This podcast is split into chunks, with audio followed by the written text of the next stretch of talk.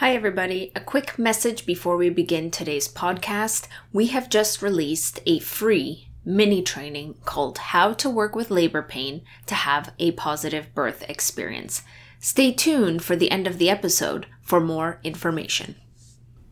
Welcome to Living a Better Life podcast with your host, Madeline Golick. This is a weekly podcast exploring a variety of topics on how you can live a better life not just physically, but in all aspects of what it means to be human living in a modern world. This podcast is for entertainment purposes only and should not replace professional or medical advice. This podcast is sponsored by Ecophysiotherapy, where their mission is to educate, empower, and rehabilitate you back to health. Without further ado, please enjoy the show.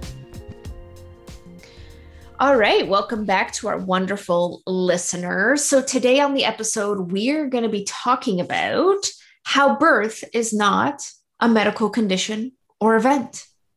My guest today is Kylie Banks. Welcome to the show. Hi, thank you so much. I'm so excited to be here. I think this is a really important topic to, um, you know, sort of jump jump into because, you know, when I think back to my my birth, it's it's sort of like feeling like there's going to be this medical need or you know the idea that because we birth in a hospital it's like we have to have certain things in place. And i'm just really excited to kind of like bring things back to the basics and bring things back to like nature. Yeah, how it was for a hundred million years. yeah, yeah. So before we like dive right in, I figure, you know, tell us a little bit about you and like what got you interested in birth. Yeah, so my name is Kylie, and I'm an online birth educator and birth doula.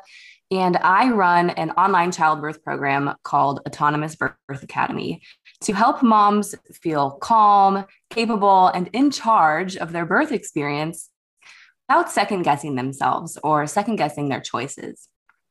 And from the day even heard the word doula and learned like what a doula is and what a doula does, there was really no looking back for me.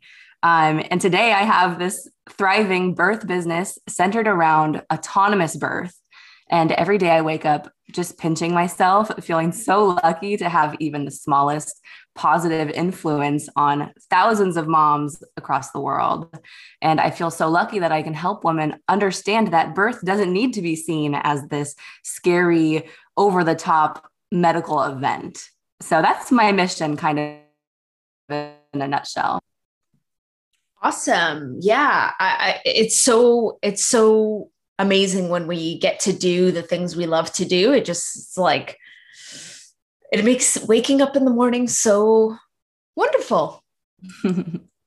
um, so let's let's chat about you know why birth isn't a medical event or a condition like you know how are you framing that sort of in your mind or how do you you know how do you communicate that to um, you know ex- an expecting parent who you know has seen things on social media in movies has heard things you know how do how do you sort of talk about it? Yeah so here's the problem with calling birth a medical event. When we call birth as a whole a medical event we start to pathologize the natural and physiological process of undisturbed birth. And it's very well documented that for the vast majority of women, birth works better when it's just like left alone, left to do its thing. The hormones are needed to give birth work better when a woman is just left alone. So, condition or a medical event it's almost planting the seed that birth doesn't work by itself or that birth needs to be fixed in some way, right? So I believe that birth doesn't need to be managed as a medical event or an emergency. And my online childbirth course is taught with the view that birth doesn't need to be fixed or treated as a medical emergency. But it's also important to respect that not every woman trusts birth in the way that we do, you know, and not every woman wants to have an undisturbed birth. For those that do, those that do want an undisturbed birth without interventions or medication to understand that in some intervention it's and women deserve to be supported in that by their community but birth in itself is not a medical condition or a medical event and it works better when we're just left alone yeah i mean i sort of sometimes you know in the process of trying to prepare for for my birth you know sort of felt like you know am i not good enough to do this on my own? Like is is do do do i need to have all of these things um you know sort of happening to birth well? Um and you know i think there's i think there's a spectrum right? I kind of look at it like the bell curve from like economics where you have you know on one end you know um individuals who birth really easily and fantastically and it's orgasmic and it's you know everything you could possibly sort of imagine. On the other end of course there's a there is a portion of individuals who need interventions for various reasons and i think it's amazing that you know modern medicine has like come forth that it, in such a way that those individuals can be supported. And then there's like just the normal physiological in between, right? Um, that mm-hmm. like I oh, I sort of feel like standard procedure is just sort of blanketly put forth on you know everybody. It's like let's just paint everybody the same you know the same color. Um and i feel like that can be problematic. Yeah that's not that's that's not how medicine should work. So if we're talking about birth in the us 99% of births are in the hospital medicine should never be a one size fits all thing. And so i mean birth doesn't need to take place in a hospital. But if that's what's happening i mean it should not be a there should be no routine procedures period. Mm. yeah i mean i think certainly discussions and uh, you know yeah there's there's just got there's got to be a better way. I mean we have been doing this for a very very long time before the advent of you know more kind of medicalized um approach to to birth. And we had techniques and we had things that you know we could do to naturally support the physiological birth. And it's just wonderful that again medical procedures are available. We're not having you know individuals passing away um, during birth the same way that we used to back then. But I feel like sometimes these procedures are just kind of done standardly and it leads to problems that didn't need to happen. Exactly.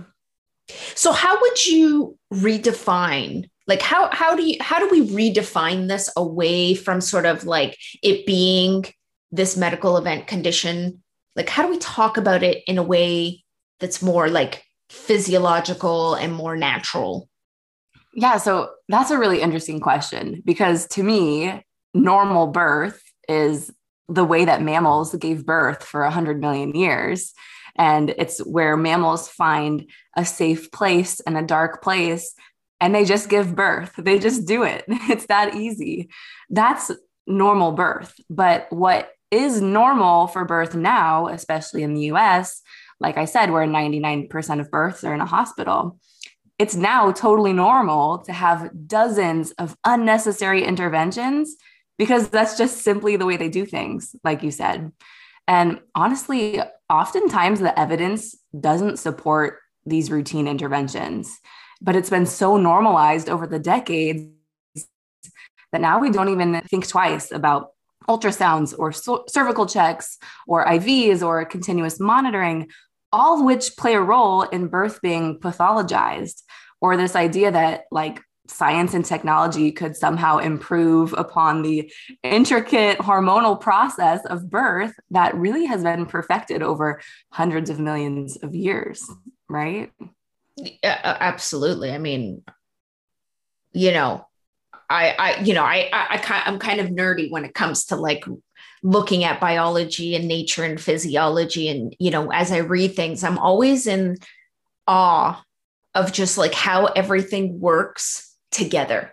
You know what i mean? Like if you just mm-hmm. sort of like sit down and it's like how does the heart know to do what it needs to do without me telling it to you know like it just it kind of like gets very existential for me when i think about like how intricately and beautifully our existence as a you know human being works. Um and similarly for you know for birth. And as i prepared for mine like learning more specifically because um, i took courses with a doula as well you know just like learning the physiology of birth. And i was like wow there's like a whole bunch of built-in systems in our body to like make this sort of proceed. And and i remember her saying you know even um, an individual who may be in a coma who's pregnant was is able to give birth and i was just like wow like for me that like i had to kind of reflect on that and i just found it so mind boggling that like the body really it, it, it knows what it needs to do to get Absolutely. us to the end result now when I think about, and maybe uh, you can share share your opinions on this. I mean, I do feel again that there are moments and there are times and there are circumstances in which the body knows something that we may not be cognitively aware of that like maybe stalls the labor or um, you know ends in a c-section and i just wanted to take a minute to say that i don't feel that that is a failure of the body but that there's some inner wisdom that like something's happening that's not going to allow things to happen. I wonder how you sort of think about C sections. Yeah. Well, that's really interesting because, yeah, it's not a failure of the body. And a lot of times it's like really the wisdom and it's your, your, your hormones make your birth happen basically. And it's really intricate. So we won't get into too much of that today. But if you're not feeling comfortable birth is not going to happen as easy as if you're very comfortable and you feel safe and you're in a dark place. So that's really interesting. Yeah. But it's not it's not ever about like anti-intervention, right? That's that's absolutely not what this is. Um I hate the demonization of intervention as a whole. Uh, because when we shame intervention as a whole, what are we telling to the moms whose cesarean saved her life or whose cesarean saved her baby's life? So interventions are not inherently bad. This is not anti intervention. This is anti routine intervention without a medical indication or without the mother's explicit consent. That's what this is. Uh, agreed. There's not like a kind of birth that's morally superior right? But a lot of times people assume that those who've had an intervention free birth, people assume this about me all the time, that they think that I see that as the better option. But it's just simply not true. There's no specific kind of birth that is inherently superior, except a birth where the mother is respected as the ultimate authority over her birth and over her baby and her body because that's the kind of birth that I wish for every mother in the entire world. So it's not black and white, right? It's not no um, intervention versus no intervention. It's being informed and making decisions without coercion and standing up for your preferences. That is that's what this is about so that that poses that go, leads me very easily into my next question which is you know how do we stand up for ourselves like in birth? Like i'm a first time mom you know i read books I, I kind of you know maybe i take a class maybe i don't take a class you know um how do we how do we feel more confident? Like because of the way that it's sort of been you know birth medicalized and pathologized and like we need you know this that or the other. Like how do we begin to create trust within our own instincts intuitions but like also with knowledge right? Like yeah. want to know like things. balance isn't it? Yeah. Yeah. So I love this topic because I truly believe that this is something that is completely forgotten about in most like childbirth education courses or just missing from people's birth prep in general. Um, so there's three parts to my answer here. And the first part is to be really intentional about who you choose as your care provider and only choose a care provider that supports you as the ultimate authority of your birth. Because the best case scenario here would be to not even get into a position that you need to be standing up for yourself. That is the goal. Um, but the second way that you can stand up for yourself in birth is to not rely on anyone else to stand up for you. And I hear this one a lot. People think, oh, okay, like I've hired a doula and it's the doula's job to stand up for me, or like that's my partner's job. But I remind moms every day that nobody in this world will be as deeply affected by their birth as they will be. So she needs to take responsibility for that. And remember that she holds the power in the situation. So she needs to ground herself enough and stay calm enough to be able to have hard conversations without shrinking or wavering. And honestly, I could I could name a million more reasons, but the third way to be prepared to stand up for yourself during birth is to really tune into your intuition and to honor your intuition because I don't think that you can stand up for your preferences if you don't have any preferences. And I want to be clear that standing up for your preferences doesn't mean that you refuse to pivot or that you're attached to your preferences or attached to outcomes. No, it, it means that you understand that birth has the potential to transform your life for better or worse. And you understand that the best way to walk away from your birth with a smile is to respect yourself by honoring your intuition and making your voice heard. Period. That is the best way to avoid a traumatic birth experience is to to feel heard and seen and to speak up for yourself. So that's something that is really at the core of everything I do in my business. Amazing. Yeah. And I, I was reading um, through some studies about like, you know, um, it was a qualitative study where they were asking women, like, what made your birth positive? And like one of, um, one of the uh, things was being able to make decisions. Mm-hmm. Right. So.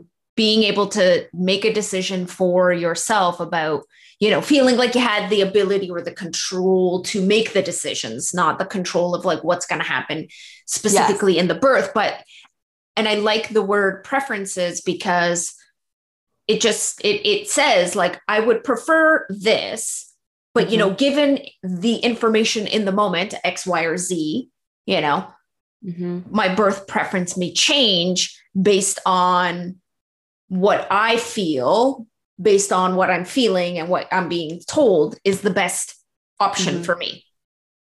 That's interesting you say that. I was just writing earlier today and I came up with the idea that our birth goal should not be like about outcomes. Our goal should not be uh, a vaginal birth or an unmedicated birth. That those are our preferences. Our goal needs to be something that we really control ourselves. Like the best goal for birth, in my opinion, is to have an autonomous birth where you are in charge, you're making decisions without coercion, and you're making your voice heard. But as far as having a goal be an outcome, yeah, I don't, I, I think that's more of a preference instead of a goal. Fair, fair. Or yeah, a, a great way to, to think about it. Um, mm-hmm. So we talk about, or you're, you're talking, we, we've talked about like this intuition, right? Mm-hmm. Uh, again, how do, how do we become more confident to like hear our body and hear our intuition um you know how do we build confidence in that right because you know again if i'm first time mom especially you know this is the first time i'm going through it so how do i know how to read the cues you know i think just generally speaking it's really challenging mm-hmm. just in our day-to-day life to like trust our intuitions and and you know there's there's a lot of fear like you, we don't want to get it wrong. We don't want to get the wrong answer. Mm-hmm. And like, I think, especially in birth, it's like, you know, it's the one event, you know, and I've never done it before. So, how do, you know, how do we begin to work with that in preparation for birth? Yeah, you nailed it actually. So, what it really comes down to is that we need to let go of our fear of making the wrong decision. Because when we have this fear of doing something wrong or making the wrong decision, we tend to second guess what our intuition is telling us. But here's what I have to say about that always remember, always remember that at any point during pregnancy, birth, postpartum, you reserve the right to reassess and to change your mind and to pivot and to throw your preferences out the window. And what I teach is that we want to make choices, but not cling on to them and not attach ourselves to them. So if your intuition is telling you something, listen to that. And if five minutes later it tells you something else, it's okay change your mind. So nothing is set in stone in birth or life. And I think that if you aren't scared to make the wrong decision, and if you remember that you can change your mind, and if you trust yourself to just be able to figure it out, then it's a lot easier to quiet your mind and hear your intuition. Yes. Quiet mind and, you know, feeling safe and supported um, really helps with letting the sort of letting the brain kind of feel into what's what's sort of happening without uh, uh you know without distraction right?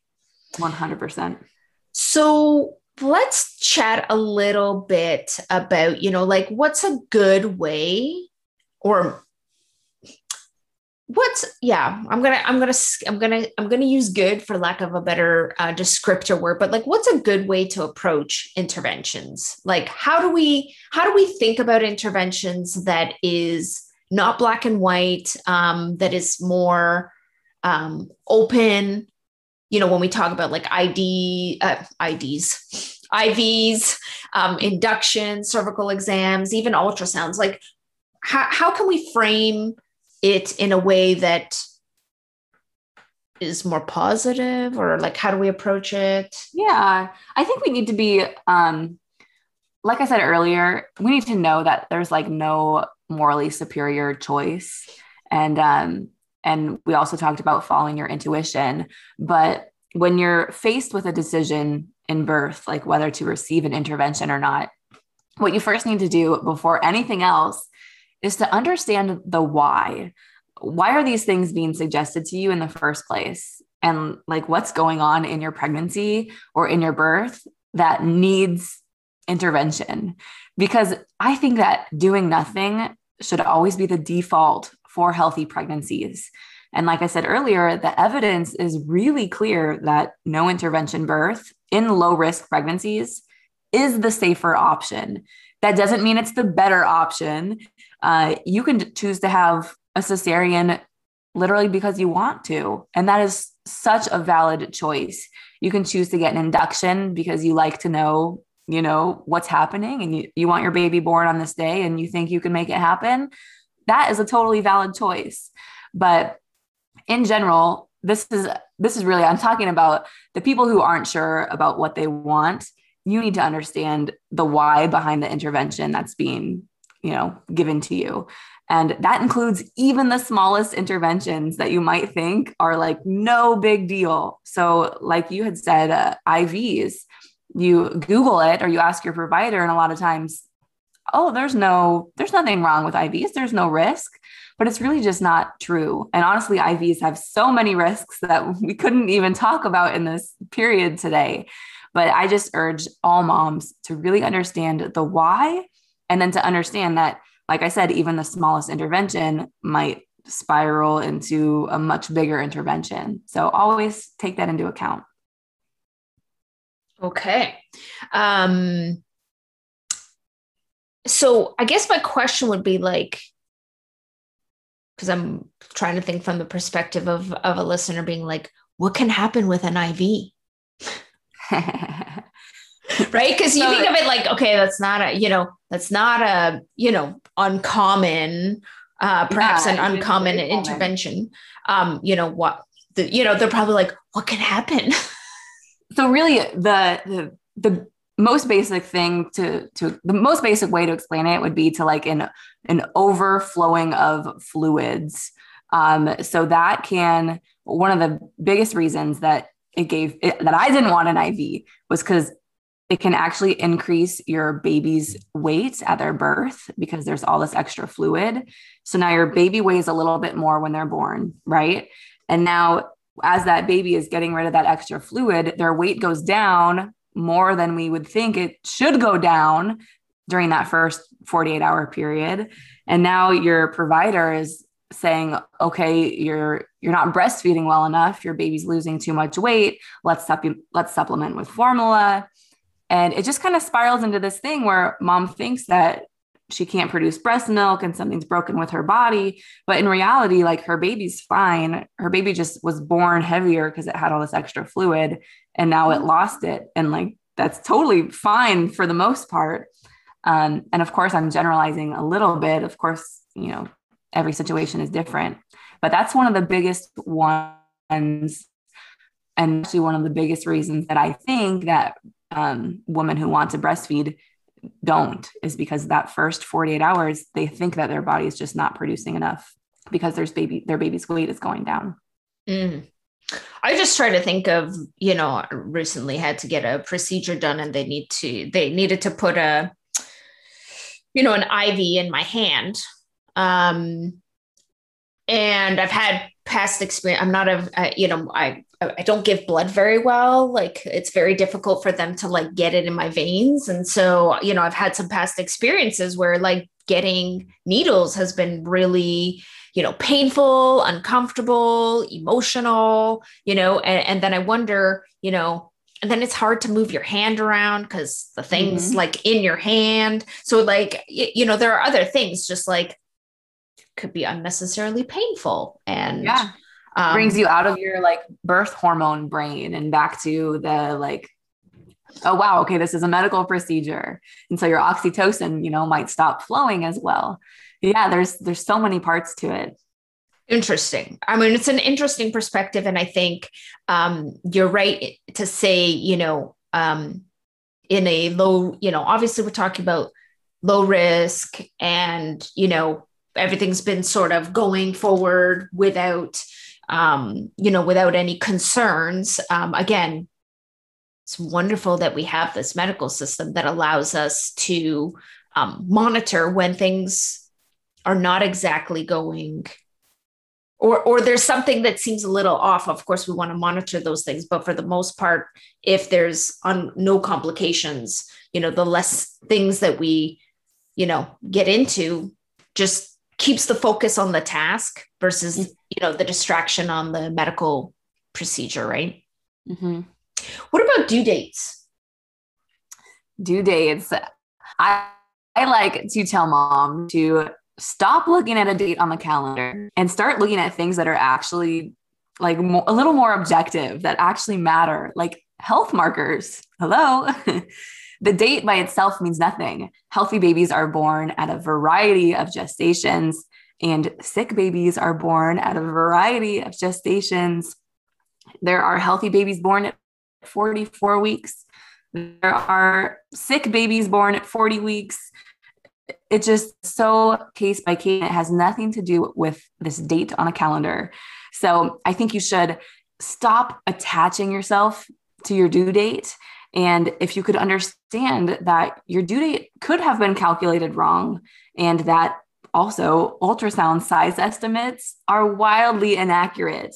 And I think if you knew both of those things, then maybe you could have a little less anxiety and a little more calm as you approach your due date.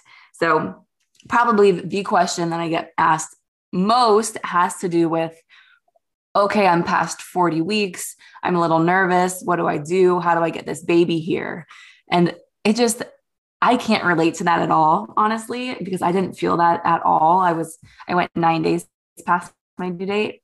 Um, but it just, it breaks my heart because I think, think that it causes a lot of stress those last couple of days of pregnancy when the, your birth would benefit from that stress not being there probably so that's what i have to say about it stop focusing so much on calendar and look at the health markers look at your vitals um, count your kicks and and follow your intuition yeah i mean i think back to my pregnancy i was eight days you know, eight days overdue. Um, and uh, I, I wasn't too like there was a little i would say there was a little bit of stress but i think i had less stress because i knew that my midwife like i went with midwives um i knew that like we had a discussion you know prior to about like what we would how we would approach um that and you know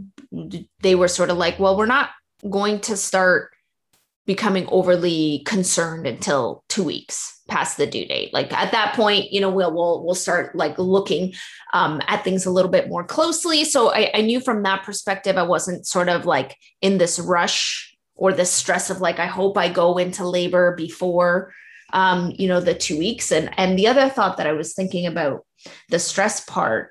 Um, you know, from a physiological perspective, if I'm stressed, my body is registering that something is unsafe or in danger. And if we talk about natural birth, you know, if my body's registering something dangerous, I'm probably not going to go into labor.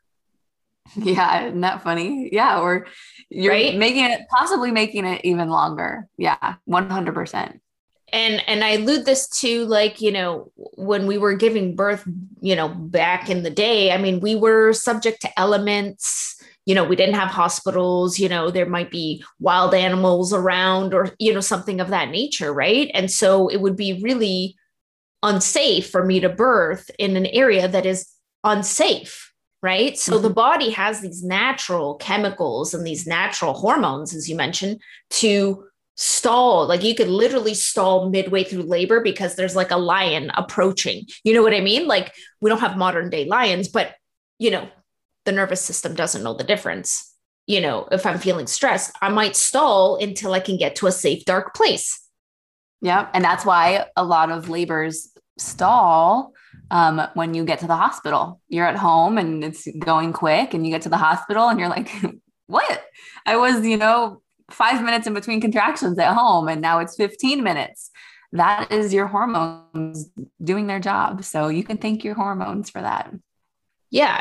And so i often you know talk with my clients a lot about creating you know creating safety a sense of safety within self um, which i think relates back to what you're talking about that deeper connection to self and trusting um, but also trying to make the environment as feeling as safe as possible. Certainly in a hospital, things may be a little bit more challenging because, I mean, there are hospital procedures and there's beeping sounds and, you know, lights and people yeah. coming in and out kind of thing.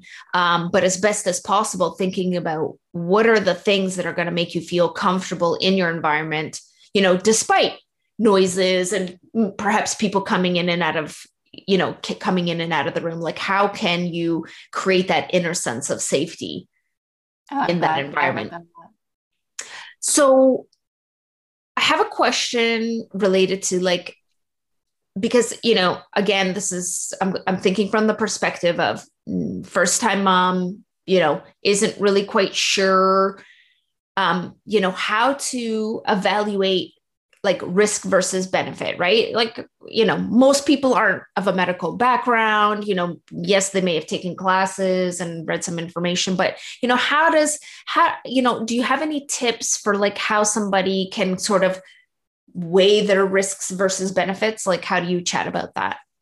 Yeah. So that's actually interesting because I think that your care provider really shouldn't be the one evaluating the risk for you because risk is so incredibly subjective to each individual person based on their like entire life's history and their preferences and their religion and beliefs.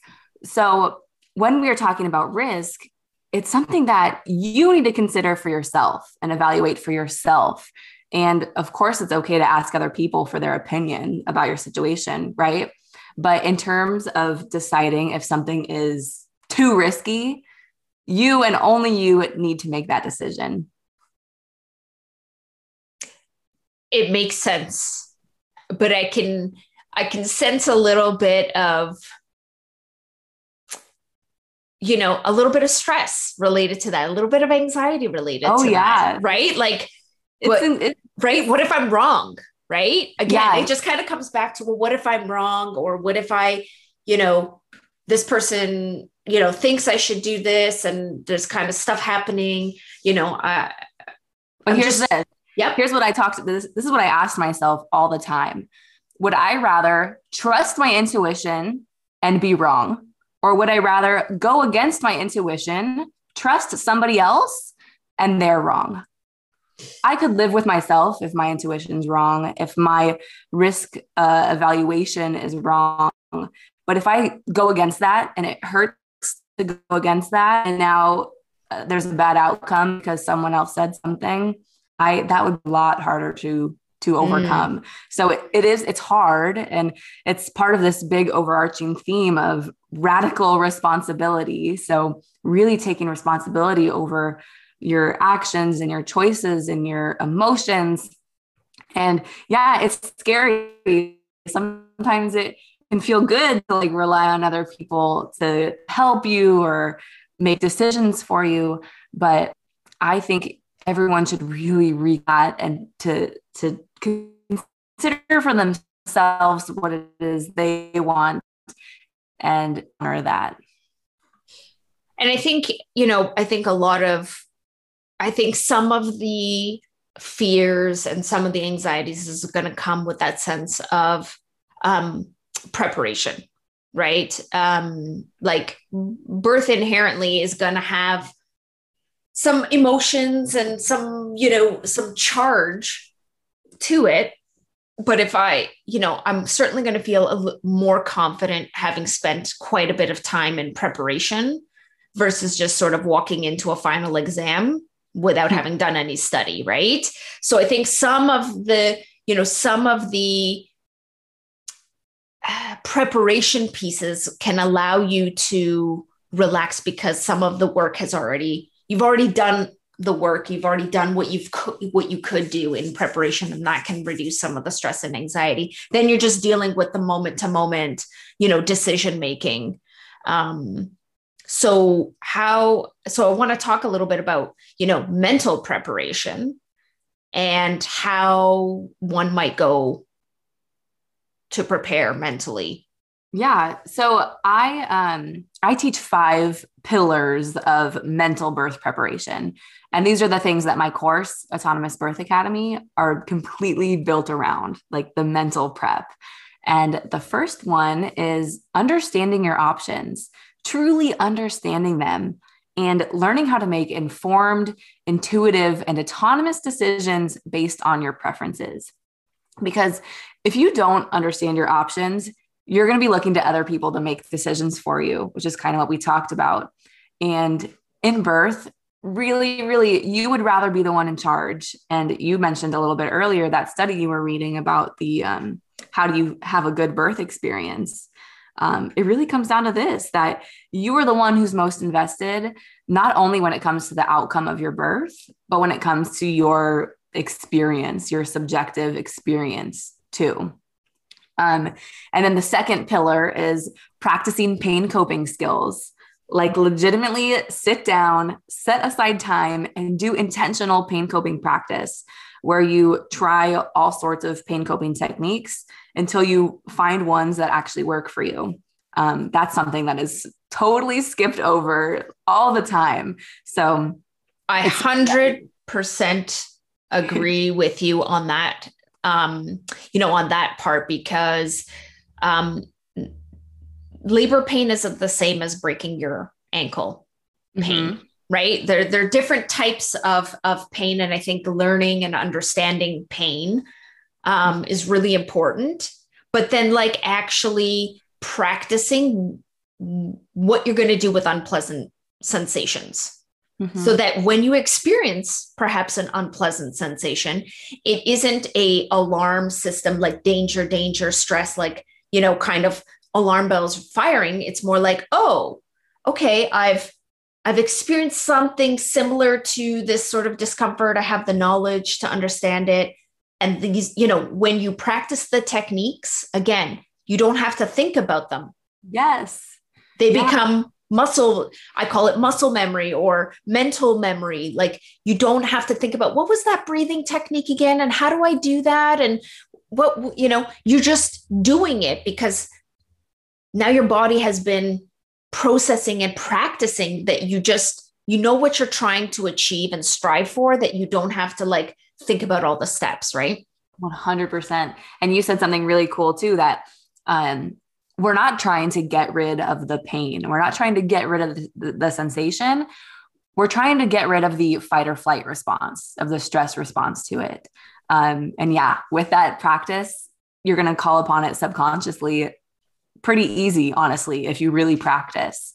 So that is definitely one of my pillars. awesome. Um, the third mental birth prep pillar is overcoming your fears because fears get in the way in, a, in more ways than one. But I'll just say that releasing your fears prior to your birth will make for an all around better birth experience.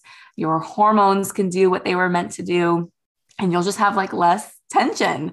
And tension actually goes back to pain. So, less tension is less pain. So, really face your fears head on. Um, the fourth one is developing your personal autonomy. And we talked about this a lot today, too. But it includes tuning into your intuition, honoring your intuition, and it includes building your confidence and literally practicing saying no. Mm. right? Practice saying no. It's weird, it's awkward, but play through the situations in your head. Um, stand in front of the mirror and just practice saying no. Um, it also includes living authentically and living without fear of judgment and taking responsibility for your thoughts and your choices. And it's it's really it's one of the most important parts of preparing for birth. I put it under the mental birth prep because you know it's something you're doing in your own mind developing your your sense of worth and your autonomy. Uh, but it's it's really ignored a lot in mainstream birth prep. So don't free heart And then the last pillar of preparing your mind for birth is calming your mind. Uh, so meditation skills, even if you're like absolutely hate meditation, I think you should do it every single day. Living mindfully and purposefully, slowing your reaction to discomfort, like we said, slowing that fight or flight reflex. Um, but the most important part is what it comes down to is, and you nailed it, is that you birth how you live. You have to be doing these things every day so you can call upon them.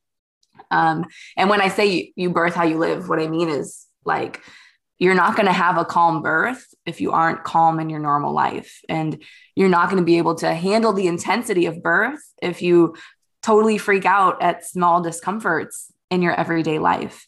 You need to be practicing the mindset skills every single day so much so that they become second nature, like you said, because when it comes to giving birth, you want to be able to subconsciously call upon the calm energy that you already know and you've already practiced and you've already embodied during your pregnancy. That is like the pinnacle of an amazing birth prep. And that is how you know you're like so completely ready for birth is when you've really practiced eh, embodying that, that calmness and so i have kind of two two two comments to say to that. So first and foremost my one comment is about the nervous system right? So we talked about fight or flight and it's not about like not having it activated right? We need the parts of our fight or flight system to help us mobilize meaning we need to be able yes. to move. So we need mobilization but we need mobilization without fear because um and and it's about I think recognizing when your system is mobilized with fear and when your system is mobilized with safety. Like you can have fluttering and excitement, right? And feel completely safe. And that's still part of that fight or flight system. And then there's like anxiety, fear, worry, stress, tension. And it, even if that happens, it's not about like preventing that system from going there. It's about being able to recognize that you've gone there and saying, whoa, okay, let me reevaluate, and let me pull myself, you know, back into this safety. And the only way, right, you, you become more effective at it when you practice techniques of calming, right? You begin to pull yourself back into the calmness and settle down that system. But if you are constantly in that system and you don't even know what calm feels like, it's going to be very difficult to recognize that you're in that system.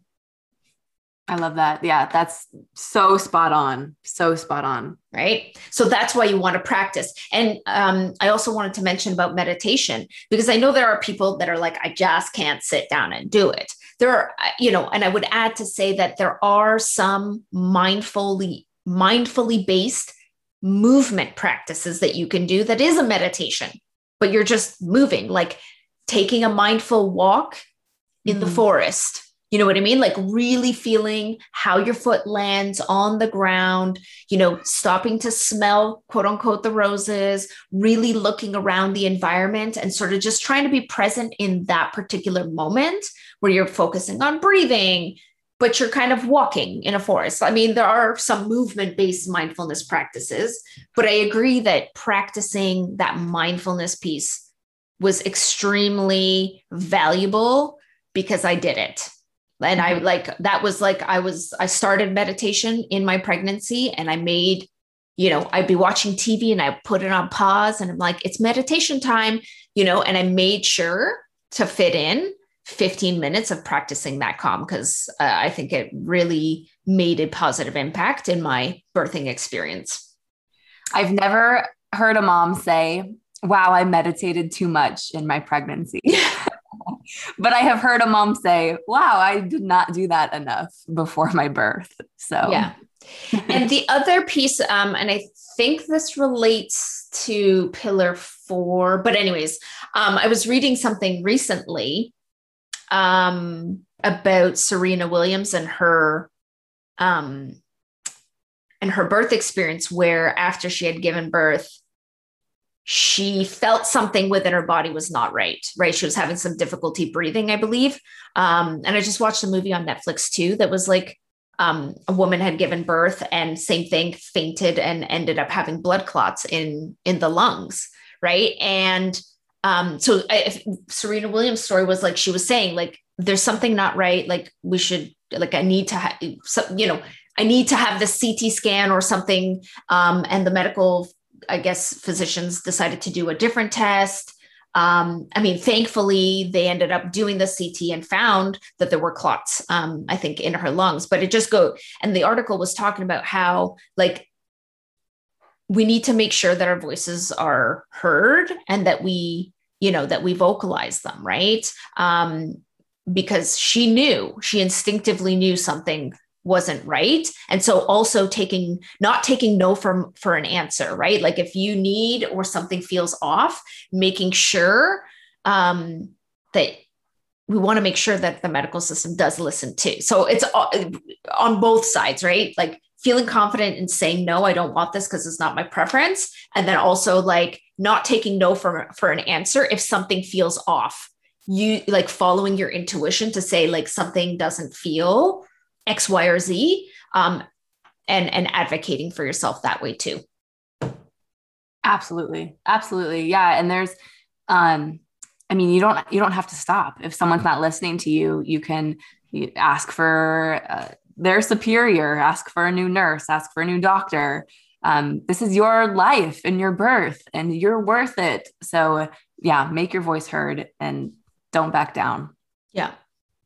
So, you've sort of mentioned that the these pillars are sort of part of your um, autonomous birth academy. You know, can you tell us a little bit about like what that what that program sort of looks like, what what it entails? Yeah. So, Autonomous Birth Academy is a comprehensive and non judgmental online birth course rooted in autonomy and mindset. And it will help you prepare for the birth that you want, whatever that looks like for you. So, if you're still trying to conceive or if you're already pregnant and you're looking for a birth course, this is the answer to preparing for your birth in a way that will give you the foundation to start your motherhood journey with as little stress as possible. It is lifetime access to an eight week course 100% online and pre recorded video lessons. And it's self paced with live support inside a private community. And the doors are actually open right now for a limited time. Awesome. Where can people find out more? Where can people f- find you and follow you? Yeah, so I'm actually teaching two free online classes this week on Wednesday, July 21st.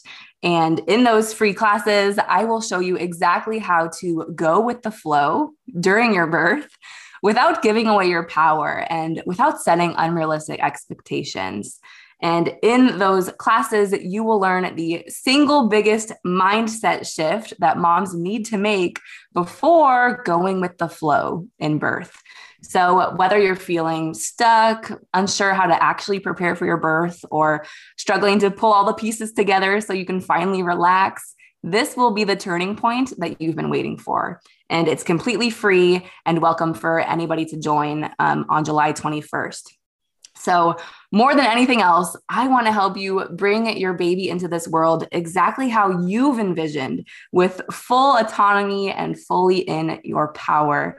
So, for that, you can go to theautonomymommy.com slash register to save your seat for the free class. Um, but if you're ready to fully commit to your birth prep and you're ready to say no to your doubts and yes to the birth of your dreams, then I want to invite you to enroll in Autonomous Birth Academy risk free while the doors are open until Thursday, uh, July 22nd. And you can learn more about that at theautonomymommy.com slash enroll. Amazing. Okay, so we'll put the links in the show notes for everybody to make life easier to just be able to copy, paste, click um, for more information.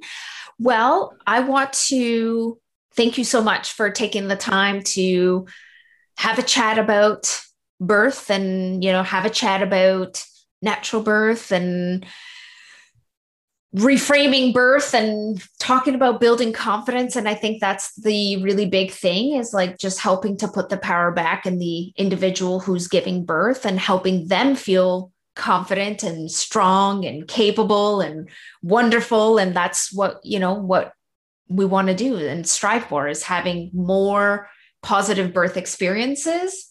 And so yeah thank you. Thank you so much and I want to thank our listeners for joining us on this podcast. Uh, be sure to subscribe and, of course, share this episode out with uh, any friends or family who might be expecting to, you know, help them help them think about birth differently. And uh, we want them to have a positive experience too. So on that note we will connect with everybody on the next podcast. Thanks again Hey guys, thanks for hanging out. So, as I mentioned at the beginning, we have recently released a free mini training called How to Work with Labor Pain to Have a Positive Birth Experience. And in this mini training, I take you through what pain is, how labor pain is different than like an acute ankle sprain type of pain. I talk about the three different ways that you can work with pain and then at the end, I actually teach three different ways that you can work with labor pain to have a more positive birth experience.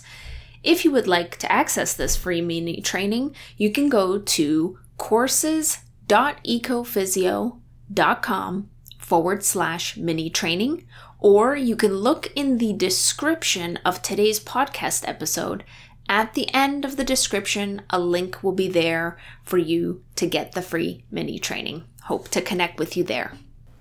Thank you for listening to Living a Better Life podcast. Make sure to subscribe to our show to stay up to date with our latest and greatest episodes.